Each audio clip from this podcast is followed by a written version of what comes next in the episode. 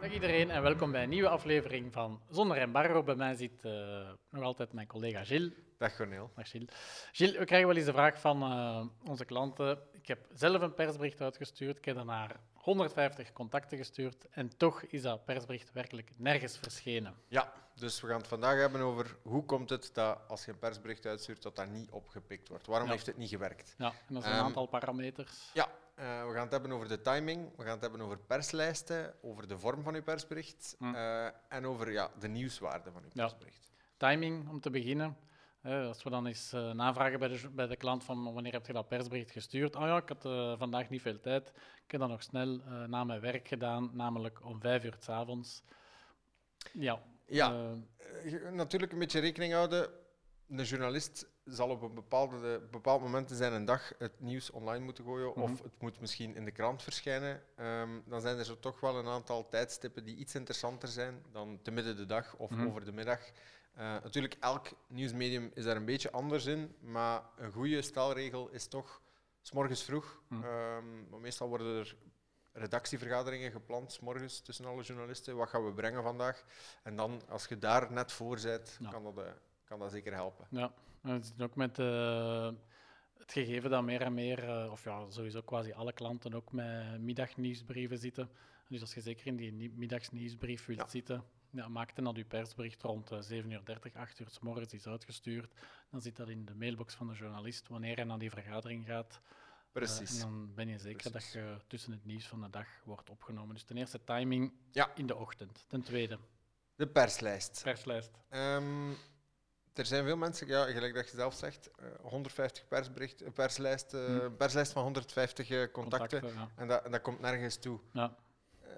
Soms is kwaliteit iets belangrijker dan kwantiteit. Ja, want vaak sturen ze de perslijst dan even naar ons door en zie je dat bijvoorbeeld allemaal van die algemene redactieadressen zijn, info redactie Terwijl dat net dat de meerwaarde van een PR-bureau is, namelijk wij weten ongeveer bij elke krant of elk magazine welke journalist met welke materie bezig is. Klopt. Dus we kunnen uh, uh, heel specifieke journalisten gaan targeten van wie dat we weten. Die zijn met technologie bezig, die schrijven over, over transport, die schrijft over uh, duurzaamheid. Ja. Zelfs binnen technologie heb je nog specialisaties. dus kan het zijn dat wij in plaats van 130 journalisten er 13 gaan contacteren, maar dan misschien zeven of acht uh, artikels uit zullen Of, of op zijn minst uw mail open doen. Ja, op, ja inderdaad. Want, want, En soms is, is, is het, het, het, het from-adres belangrijker dan, dan, dan het persbericht mhm. zelf, bij wijze van spreken. Dat, dat als wij kennen die journalisten, zij kennen ons. We hebben daar een relatie mee dat we, dat we soms over jaren opgebouwd hebben. Mm. Um, dat die ons al eerder een kans of als ze twijfelen van, ah ja, oké, dat komt van, van hen, ik ga het misschien toch eens zien. Uh, In het verleden heb ik altijd goede content gehad. Uh, en als dat van een adres komt die ze niet kennen, ja. uh, kan dat iets minder het geval zijn natuurlijk. Timing, perslijst, nummer drie. We gaan naar de vorm van uw persbericht. Natuurlijk superbelangrijk. Um, eerst en vooral ga ervan uit dat de journalist liefst zo weinig mogelijk werk heeft met uw persbericht, dat hij dat zo, zo makkelijk mogelijk kan, kan kopiëren of, of ergens in zijn systeem gooien of in, in al hm. meteen in het, in het magazine of in de krant, uh, als we even hoopvol zijn. Um, stuur het dus niet in pdf, liefst. Uh, het is moeilijk om uit te kopiëren. Uh, of via ja, gewoon een simpel Word-bestand. Hm. Of in de mail zelf, als dat een beetje een layout heeft. Um, vrij, zorg gewoon dat die drempel zo laag mogelijk is. En ook wel lengte. Hè. Soms uh, ja, mensen hebben de neiging om heel gedetailleerd hun volledig verhaal te willen vertellen. En komen dan soms met drie, vier, vijf pagina's uh, tekst af.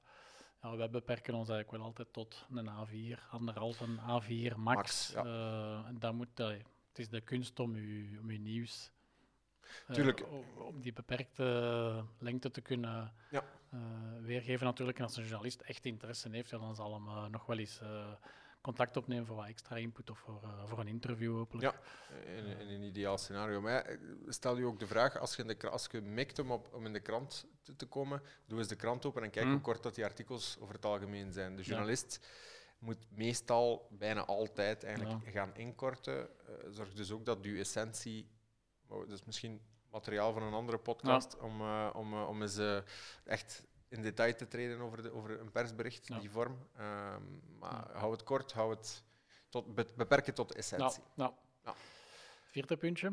Uh, is een beetje 3,5 eerder. Um, heel belangrijk ook, dat hoort zo half bij de vorm, maar is foto's bij je persbericht.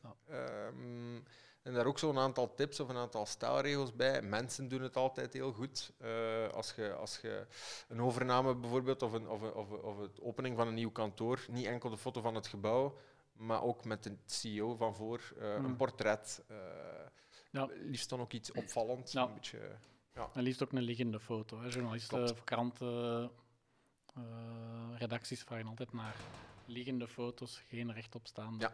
Dus ook iets om. Uh, Opnieuw minder werk voor de journalist. Dat hij er niet meer moet aan snijden of aan, aan, draaien en aan doen. Uh, zo snel mogelijk uh, in hm. de krant. om dan toch naar, naar puntje 4 te komen. Um, ja, we hebben, het er, we hebben het er vorige keer ook al over gehad. Over de nieuwswaarde natuurlijk. Hm. Heel belangrijk. Ja. Um, ja, dat is ook iets, onze taak als PR-bureau natuurlijk, om ehm, ja, die nieuwswaarde in te schatten van hetgeen wat, wat je mij hier vraagt, is dat effectief wel nieuwswaarde? Ja. En uh, ten tweede, ook al bevat het nieuwswaarde, zorg dan dat het uh, vooraan in uw persbericht staat. Soms krijgen we die persberichten van drie, vier pagina's langs en is dat effectief wel een interessant bericht.